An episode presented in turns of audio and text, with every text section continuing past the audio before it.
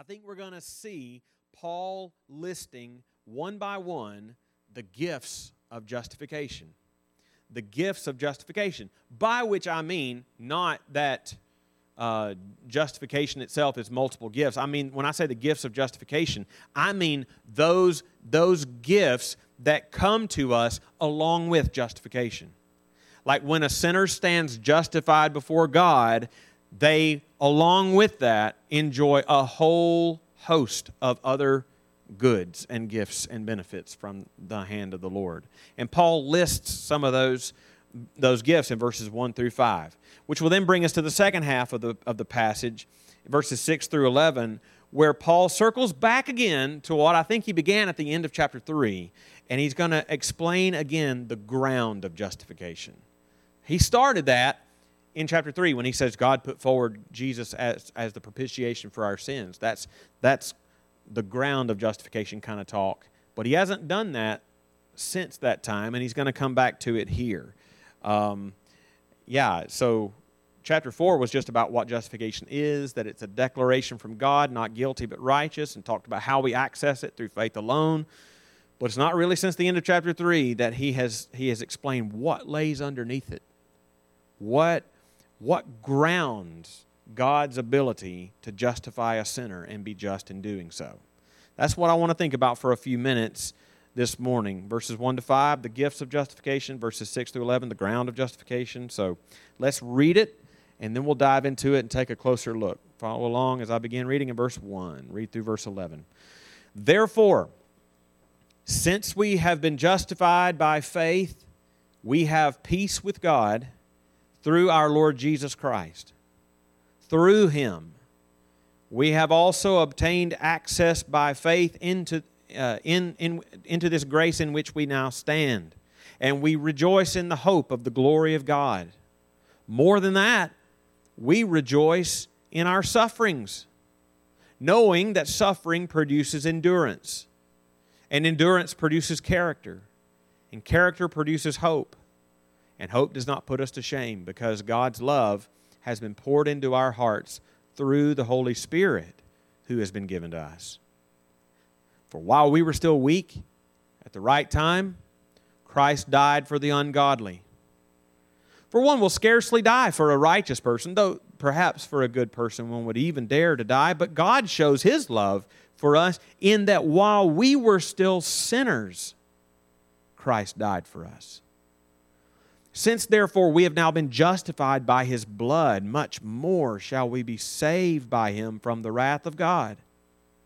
For if while we were enemies, we were reconciled to God by the death of his Son, much more now that we are reconciled, shall we be saved by his life. More than that, we also rejoice in God through our Lord Jesus Christ through whom we have now received reconciliation. Let's pray. Lord, this uh, is your holy and inspired, inerrant, infallible, sufficient, clear, authoritative, and necessary word. And Lord, would you please give us eyes to see all the truth that you revealed through the pen of the Apostle Paul in these short verses? There's a lot here. This is a this is a, uh, this is a banquet meal for us this morning. And I pray that you would help us to have the eyes to see the truth that you have given to us here and give us minds to understand it clearly and, uh, and remember it. Would you give us hearts to embrace fully what you're telling us here and give us wills to obey uh, whatever corrections to our actions or life or thought that, that are this passage is going to present to us. And Lord, would you be, please give me the help that I need to teach and give us all ears to hear what the Spirit is saying in the Word? I pray in Jesus' name. Amen. Okay, hopefully you could see as we read through the passage some of what I said. I think we'll see Paul saying um, about the gifts and the ground of justification. Either way, we'll take a closer look and see it ourselves. So let's start at the beginning uh, and think first about the gifts of justification. I think if we think carefully about what Paul is saying here, we're going to see at least four gifts. Four gifts that Paul identifies that come to the justified sinner. along with his justification before God. I think this is just deeply encouraging. And some of these are very clear in the text, so let's look. And the first gift that Paul itemizes in these early verses is we see right there in verse 1. He says, Therefore, since we have been justified by faith. Again, notice that word since. Since we have been justified. So justification has happened. Now he's going to list things that have come along with it. Okay? Since we've been justified by faith, what? We have peace with God through Jesus Christ our Lord. Because we are justified, having been justified, the fruit, the gift that comes along with that, the first gift we have is peace with God. We're going to understand that even more when we come to the ground of justification in the second half of the passage, which I suppose would be true for every one of these gifts that I'm going to bring out. But, but for now, we simply need to believe what the Holy Spirit is saying through Paul here. Settled fact. Settled fact. If you have heard the gospel and you have repented of your sins and put your faith in Jesus Christ, your whole faith, your whole trust in Jesus alone. He is your standing place. He is your hope of forgiveness. He is your righteousness. Nothing in myself, all of Jesus, 100%. If you have done that, you have peace with God. I, I don't know. If Paul was here, I would ask him. maybe maybe to say this. Maybe it says, says I don't know why I listed it first, but I'd like to believe that this one is listed first for us because it is so often the most difficult to believe in practice. Like you, we don't always feel like we have peace with God every moment of the day. In fact, and it could be for a whole lot of different reasons. I, it, it could be that, that you are caught up in a, in a sinful pattern that you know is wrong, that you don't want to be true of your life anymore, that you are fighting to overcome by faith and the power of the Holy Spirit, but you have you have you're still struggling with it. And every time you fall into that sinful pattern, you are just overcome with waves of guilt and shame. It could be that. It could be that you just are in a dry season of your your Christian life and walk, and you just you just quite frankly feel lukewarm in your faith for a season. It, it could be that that you're not necessarily caught up in some egregious sin, but it, it is just your nature to be anxious. It's just in your nature to to to to be prone to to uh, doubt things and, and to, to, to be anxious. And, and any of those things could, could cause you not to feel like you have peace with God. But does that mean that you don't? Does that mean that you don't? Could it possibly mean that you are reading and, and listening to and trusting your feelings and your circumstances more than God's Word? Because if you'll notice, there aren't any conditions attached to that gift. It's a settled reality we have peace with God. That's not a if, it's a sense. We have peace with God. Why is it settled? Verse 1 says it's because it's through Jesus Christ our Lord. More on that in just a minute. But it's not based on your feelings, it's not based on your actions or your inactions or your circumstances. It's a settled reality for you because somebody else earned it. Somebody else earned it. It's not even based on your faith, as we're going to see, because we saw last week that not even Abraham's faith was pristinely perfect. One thing that we said this past Wednesday night that I'll, I'll bring up again uh, here, this one thing that, that, that uh, the Puritans often um, helpfully uh, worded for us, and it's, it's this that for the believer, our union with Christ, our union with Christ is fixed it doesn't move. Our union with Christ is fixed, though at times, for different reasons, our communion with Christ may seem distant. It may ebb and flow. Our, our, our, our union with Him, though, is never interrupted. Our union with Christ never is interrupted. And therefore, Therefore, neither is his posture toward us of peace. But that's not all. The second gift that he, that he mentions, we find, not surprisingly, in verse 2. It says, in addition to the peace that we have with God, he says, through him, that is through Christ, we have also obtained access by faith into this grace in which we stand. We've obtained access into this grace in which we stand. Perpetual grace. It's not just perpetual peace, perpetual grace. And again, notice that it is, it is not something that is affected or that ebbs or flows with what you have done or what you have not done or by your circumstances or how you feel. Because notice how careful Paul is to make sure in verse 2 that you know that it is access that has been opened to you by another. That you did not earn it, you did not deserve that access. How did, how did it come to you? You obtained it. Do you see that? Through him, we have, we have obtained access. We obtained it. How? By faith. We obtained it by faith. What does that mean? It's trusting in the other who opened it for you. And it's not a grace in which you hope, as we use that term, meaning wish. It's not a grace in which you, you wish. It's not a grace that you have so long as you stay balanced on the balance beam. It, it's, it's, it's a grace in which you stand all the time. You stand there without end. It's the place where you are wherever you are. And again, we're going to see why we can be so confident of this in just a second. But for now, believe it. Believe it. This gift of justification, namely perpetual grace in which we stand, it reminds me of one of my absolute favorite Old Testament promises.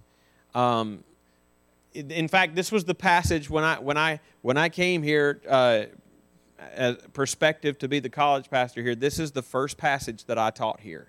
And it's in Jeremiah chapter 32. And the particular verse I'm talking about is verse 40. Jeremiah 32, 40. And it's a passage about the about the coming new covenant in, in Jesus Christ. And this is the promise that God makes in Jeremiah 32, 40 about, about what would be true for new covenant believers. He says, I will make with them, who are they? Believers in Christ. I will make with them an everlasting covenant. To do what? That I will not turn away from doing good to them. And I will put the fear of me in their hearts that they may not turn from me. He will never stop doing good. Not for one moment of your life will He ever stop doing good to you. Not for one moment. Doing good to His people, including making sure that we never turn away from Him. That is the grace in which we stand. It's, it's the very reason why Paul will be able to, to, to keep uh, or be able to promise a few chapters later in chapter 8, verse 28, that God is working all things together for good um, even things that we could not possibly see how it will work together for good, how that could ever be turned to my good, it will, because grace is the only posture that God has now toward his people. Grace and goodness. Even in, like in other places of the New Testament, even like Hebrews 12, when, when the writer is talking about God's discipline of us, his discipline of us, how does he couch that language of God's discipline of us? He's treating us like sons. He disciplines those he loves. In fact, it says later in Hebrews 12, he disciplines us for our good. For our good. In the old hymn that we never sing to our shame, the old hymn, God moves in a mysterious way. Uh, one of the verses of that of that beautiful hymn, it says, Judge not the Lord by feeble sense, but trust Him for His grace. Behind a frowning providence, in other words, ugly circumstances, troubling times, difficult times, behind a frowning providence, He hides a smiling face. We have the gift of peace with God. We have the gift of perpetual grace from His hand. Well, Paul keeps going. The third uh, gift of justification I believe he gives is this assurance. Assurance. It's not just peace, it's not just grace, it's assurance. I, it, it, may not be immediately obvious to you when, when you read it, but I think that's what Paul is indicating when at the end of verse 2 he says, And we rejoice in hope of the glory of God. We rejoice in hope of the glory of God. It, it is, here's how I here's how I take that. It is the confident, that means it is the confidence, confident assurance that He's going to hold us fast until the end. Till the day, why is this the glory of God? It's till the day that we see the glory of God with our own eyes.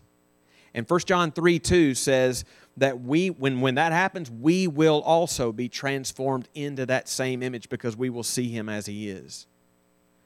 Hope, quote unquote, hope not as we use the term, but as the New Testament uses it. It doesn't. The New Testament doesn't use that word like we use that word.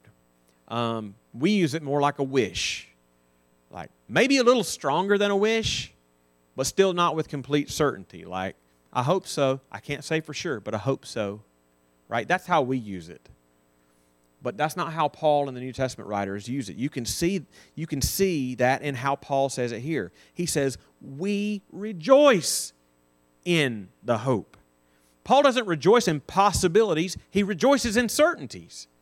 On top of the fact that it's just a few verses later in verse 5, Paul says, Hope does not put us to shame. In other words, hope will not let us down. Hope is a certain thing.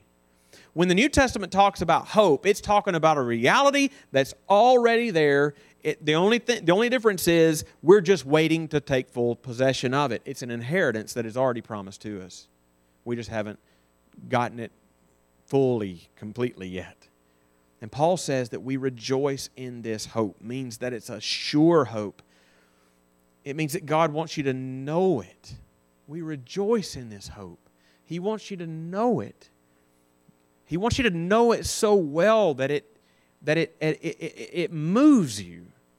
It moves you out of your doubt. It moves you out of your anxious thoughts. It moves you out of your hesitation to fully believe. That you know the assurance of what's coming and the glory that we can't even fathom now, but that we will inevitably see with our eyes and experience in our own selves. Know that so well. Have no, there's no wavering there. All it produces in me is joy. That's the gift of justification because in justification, every impediment to full acceptance before God has been removed. Our sins have been removed. We have been reckoned perfectly, spotlessly righteous before God, not because I am, but because Jesus is. The, the saving plan of God is to make us in full reality what He has already declared us to be in Christ. It's why when we get to Romans 8, Paul is going to be able to say, he's going to be able to say um, in verse 30 of chapter 8, he says, Those whom he justified, he also glorified. That, you may have heard that verse so much it doesn't seem strange to you anymore.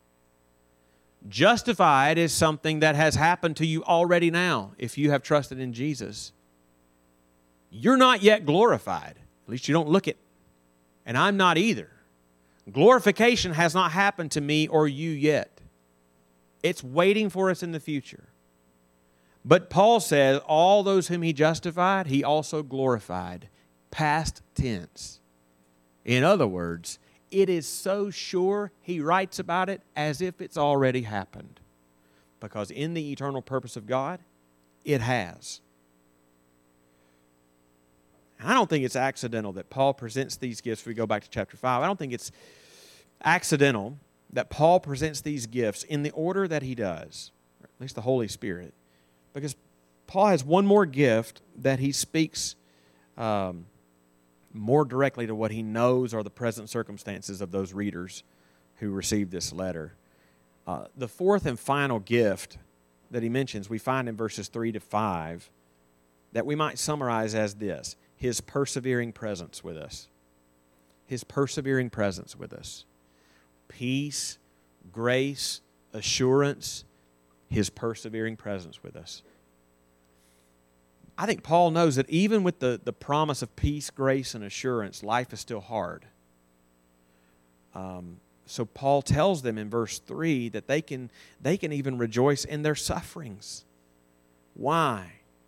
Because even before we get to heaven, God is working all these things for, for good in us and for us. Here he describes that reality by showing in verses 3 to 5 that our sufferings produce endurance, and endurance produces character, and character produces hope, that hope that we just described as this confident assurance. But but do but look carefully at verses 3 to 5, especially verse 5. Do do our sufferings produce all of this this in us, this this this uh, this endurance and, and character and hope? Does that just does that produce all that in us just automatically? Like just because? No, what does he say at verse 5? Why does all why does our why do our sufferings produce all of these good things in us? Into verse 5, it's because the Holy Spirit has been given to us, whose presence perseveres with us through every hardship to produce that Christ likeness in us through them. You know, hope this, this culmination of all these good gifts, the, the, uh, these things, they're not going to put us to shame because it's because it's the Holy Spirit who's been given to us. Paul has listed gift after gift after gift that comes to everyone who by repentance and faith is justified by, uh, before God in Christ. But like I said earlier, I don't think in this passage Paul is just content to say, "Hey, you have these gifts, believe it." Um, I think he, I think he wants to dive a little deeper and circle back to what he began at the end, at the end of chapter 3. He wants to circle back and, and, and explain the ground of why these things are true. Like why we can be so sure of these things. And some of these things he's meant, he'll mention are basic Christianity, and that's entirely the point. Um, these are the most basic things precisely because they're the most important things. So think with me for the rest of our time this morning about the ground of justification that, that supports all of these gifts from verses 1 to 5. We'll see this in what he says in verses 6 to 11. And in these verses, Paul makes a list of things just like he did in the first half of the passage. And I think he lists five things that ground our justification. Five things that ground our justification. And again, if Paul was here, I'd ask him. But I, and so I can't say for sure if this was Paul's in, intention, but I do I find it quite satisfying to myself that he he lists four gifts and five grounds. Like that he lists one more ground than he does gift. It just communicates to me that there is more than enough ground to make certain whatever gifts he gives us. Like it, there, there's enough ground for what you hope in. And, and so let's think quickly about each of these things that Paul says ground our justification and all of the gifts that come with that. We'll move through these quickly, uh, but I want to make sure we see them in the text. The first ground of our justification that he mentions, I think he describes in verses 6 through 8. In fact, he's going to mention the first two in these verses, but we'll take them one by one. Let's first of all read verses 6 to 8 one more time, and then I'll show you what I think Paul is showing us. For while we were still weak, at the right time, Christ died for the ungodly. For one will scarcely die for a righteous person, though perhaps for a good person one would even dare to die. But God shows his love for us in that while we were still sinners, Christ died for us. Now, like I said, I see two different grounds uh, for our justification of those verses, but the first is certainly this the mercy of God.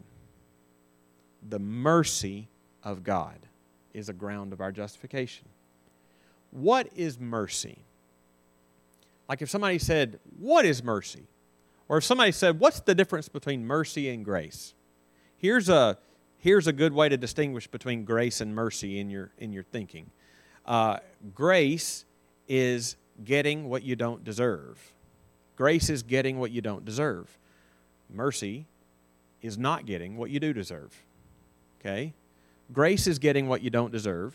Mercy is not getting what you do deserve.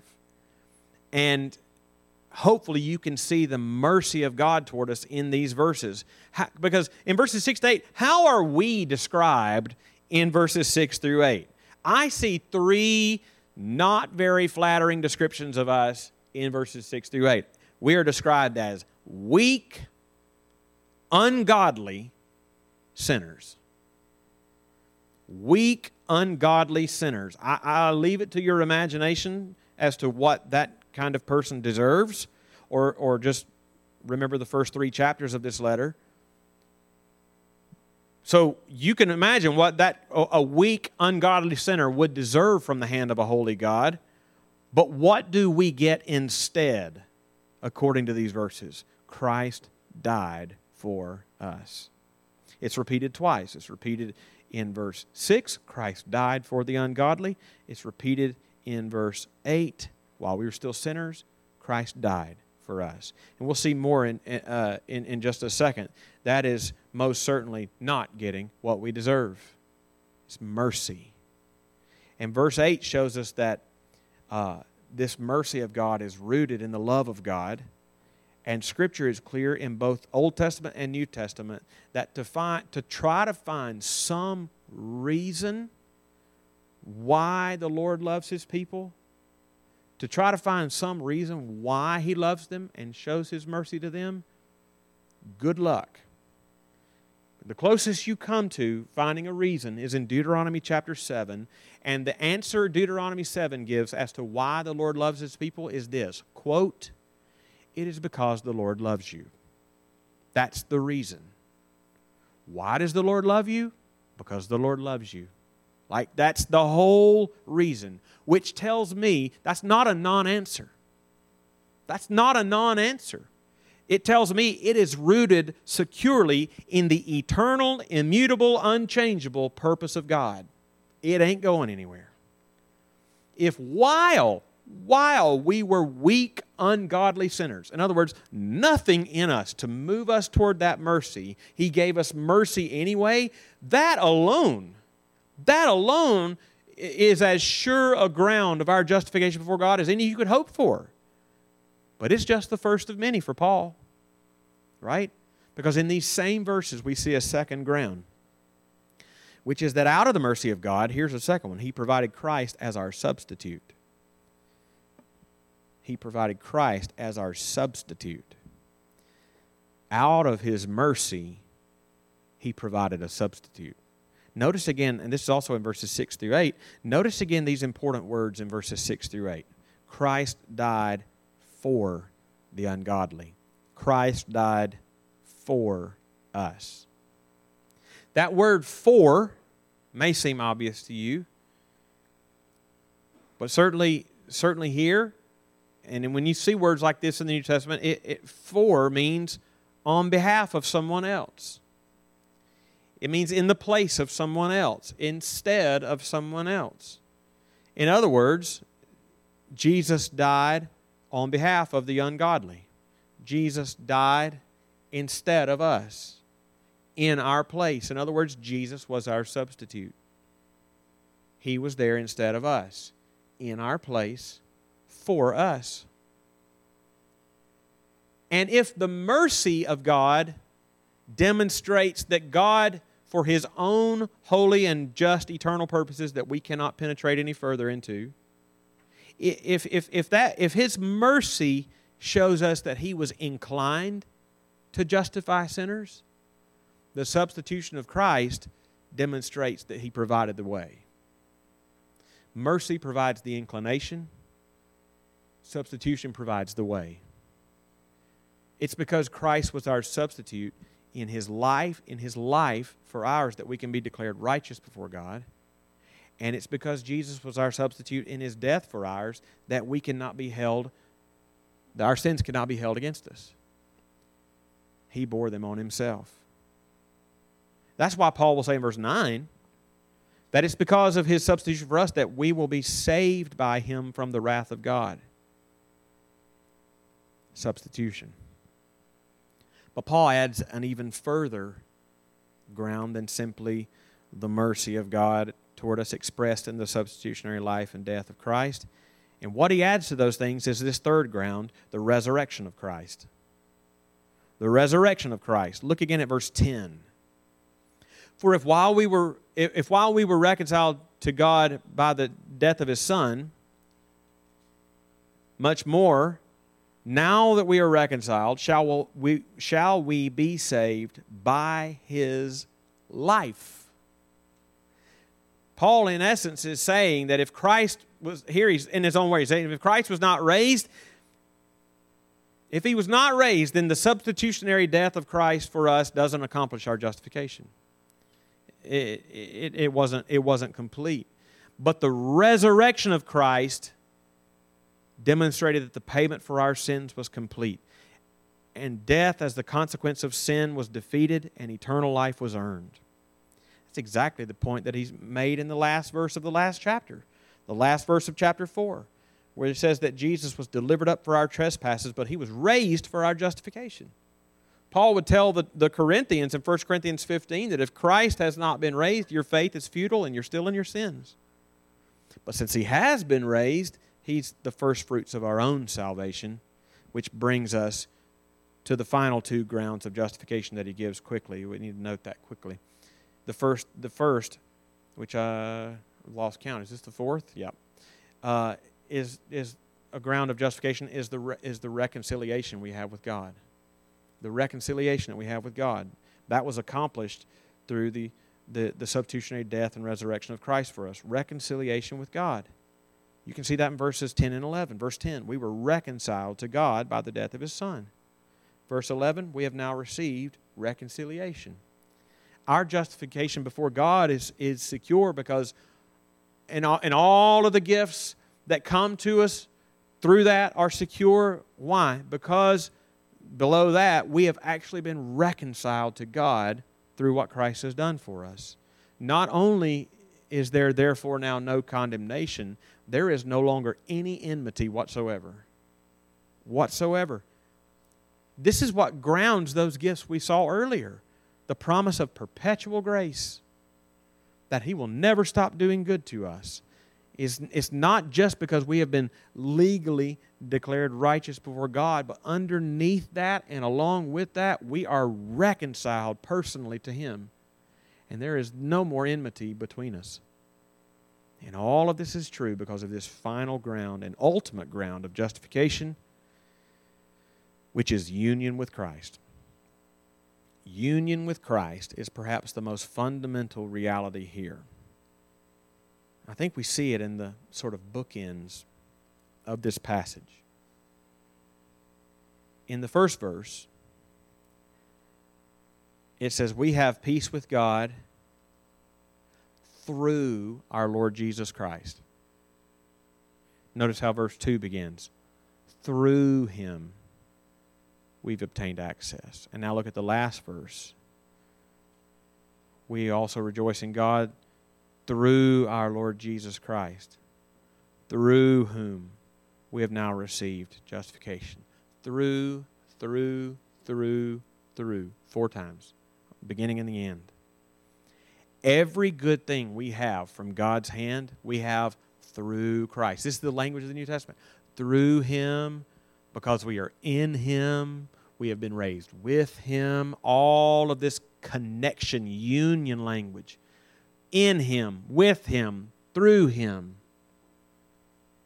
That's all language describing our union with Christ. That, that, the, the, that the mercy of God, the mercy that God showed in sending Christ to be the substitute for his people, that shows that our union with Christ actually begins in eternity past in the electing love of God.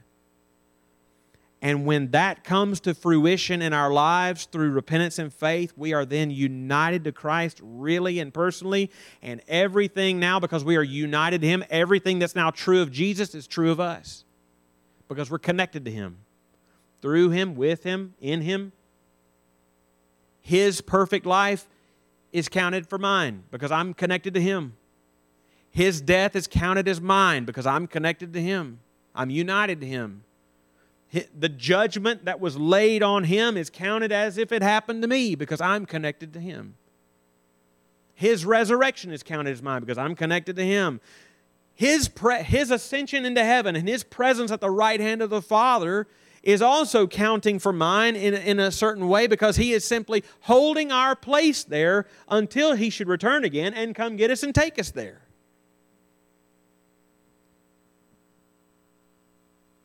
for any gift of justification to not be granted to us, it would only be possible if Jesus failed at any point in his work. But because he lived, died, rose again, ascended, from which he will return, he has earned and grounded every good gift that we are promised. And to that we echo what Paul says more than once in this passage we rejoice. Let's pray. Father, thank you so much for this, this rich word. Um, I pray that you uh, help me to say only what is true. Lord, I pray that if I stated anything not as you intended, Lord, would you help us forget it? Help us to hold fast to those things that we saw in your word.